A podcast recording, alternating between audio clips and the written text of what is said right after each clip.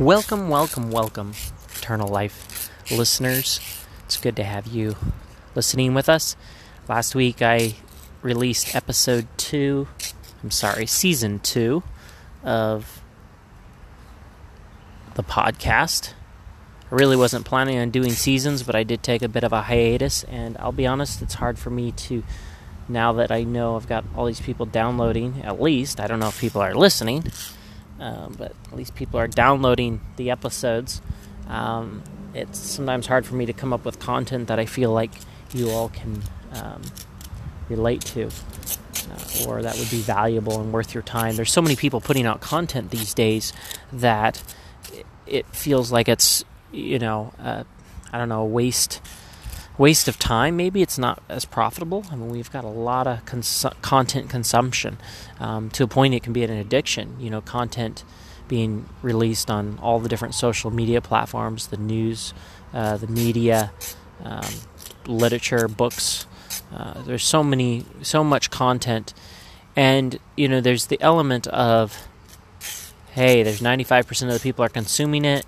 Let's just be one of those five percenters releasing more content. But is it really worthwhile content? Is it content that is going to make an eternal difference or a difference in somebody's life that's beyond just maybe entertainment value? And I, I guess there's there's room for entertainment. I mean, we all have the things we are into entertainment wise.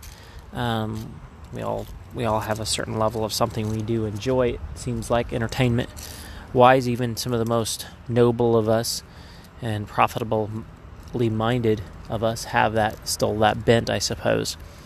But um, I guess my thought today has been around this whole idea of content creation and is it just worth putting out content just to put it out, or is significant, good quality content worth it? Um, just going back in some of the episodes that you all have been downloading, at least, um, the forgiveness episode was an episode that really seemed to resonate with a lot of folks. And I think that uh, forgiveness is an important thing, but it's real difficult to um, forgive, truly forgive, without God being there to, to help us. Um, that's why having God in our, our lives to give us strength, because we're just, you might say, finite human beings in this earth, and we can't do it in ourselves. We need a higher power, uh, a power that's um, that's stronger than us, uh, a power that gives us strength and energy beyond what we can we can do. So um, that's where relying on a deity, a god, a creator is so important. And you know, some people that may not believe in God. Um, the reality is you do have a belief system. We all have a belief system. Um, we could even call it a religion because a belief system requires believing in faith. Now, there are people that just don't know. Um, and for those of us that do know, I believe that's where our our uh, obligation or sense of duty comes into sharing why we know what we know. And I know for me that having God in my life has helped me be able to forgive people, let go of bitterness, let go of hurt, let go of pain. And so those are important important lessons to learn and you know, many times we might not really appreciate God or that idea of it until we start learning to recognize it around us in nature and so forth. Uh, currently, right now, I'm actually outside um, in Omaha, Nebraska. A friend of ours uh, my wife and I is getting married. She's from Trinidad. She's marrying a boy from Omaha, and we're here for the wedding this weekend. And so I'm just sitting outside with my son, my little eight-month-old son, and uh, just enjoying the the uh, the breeze and the the grass and the greenery that we don't have in Arizona.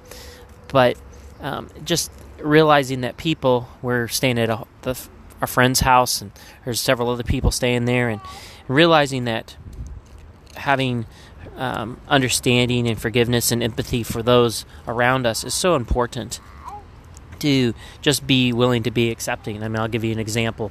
um, from the accepting standpoint. Um, I'm not a person that I grew up with pets. We had animals. We lived on a small little, uh, you know, two acre piece of land. I don't want to say it's a farm, but we had a pony and some goats and chickens and. Um, we had some animals. We had a cat, but our animals were all outside animals. Uh, we didn't have any indoor pets unless they were really sick or um, really young baby chicks or something, and then maybe we'd have them in the garage. And uh, so my friend, he has a dog, and it comes in the house, and it's kind of funny because pretty much everybody else that was staying here is not really into pets in the house. Everyone else is not used to that.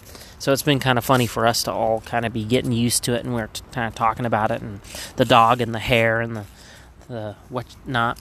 And uh, so anyway, um, but just being willing to be allow for differences and and different uh, opinions and different viewpoints, and having that ability to um, have patience and forgive. Um, that all comes from a higher power. For me, I can't do that in myself. I'm not. Uh, I'm not strong enough um, or able enough to do that, and so uh, it's it's comforting to know that we have a higher strength, a higher power we can we can call on. So, anyway, um, maybe a bit more rambling today. Um, just wanted to share some thoughts though around that forgiveness and and you know finding patience and acceptance for others and their situations. So, thanks for listening. Um, if you want to reach out to me, contact me jordancpeterson.com, J O R D A N C P E T E R S O N.com. And uh, just as a reminder, I meant to say this at the beginning um, I'm not Dr. Jordan B. Peterson. I am just a regular guy from Tucson, Arizona. Thanks for listening. Until next time, we will chat with you soon.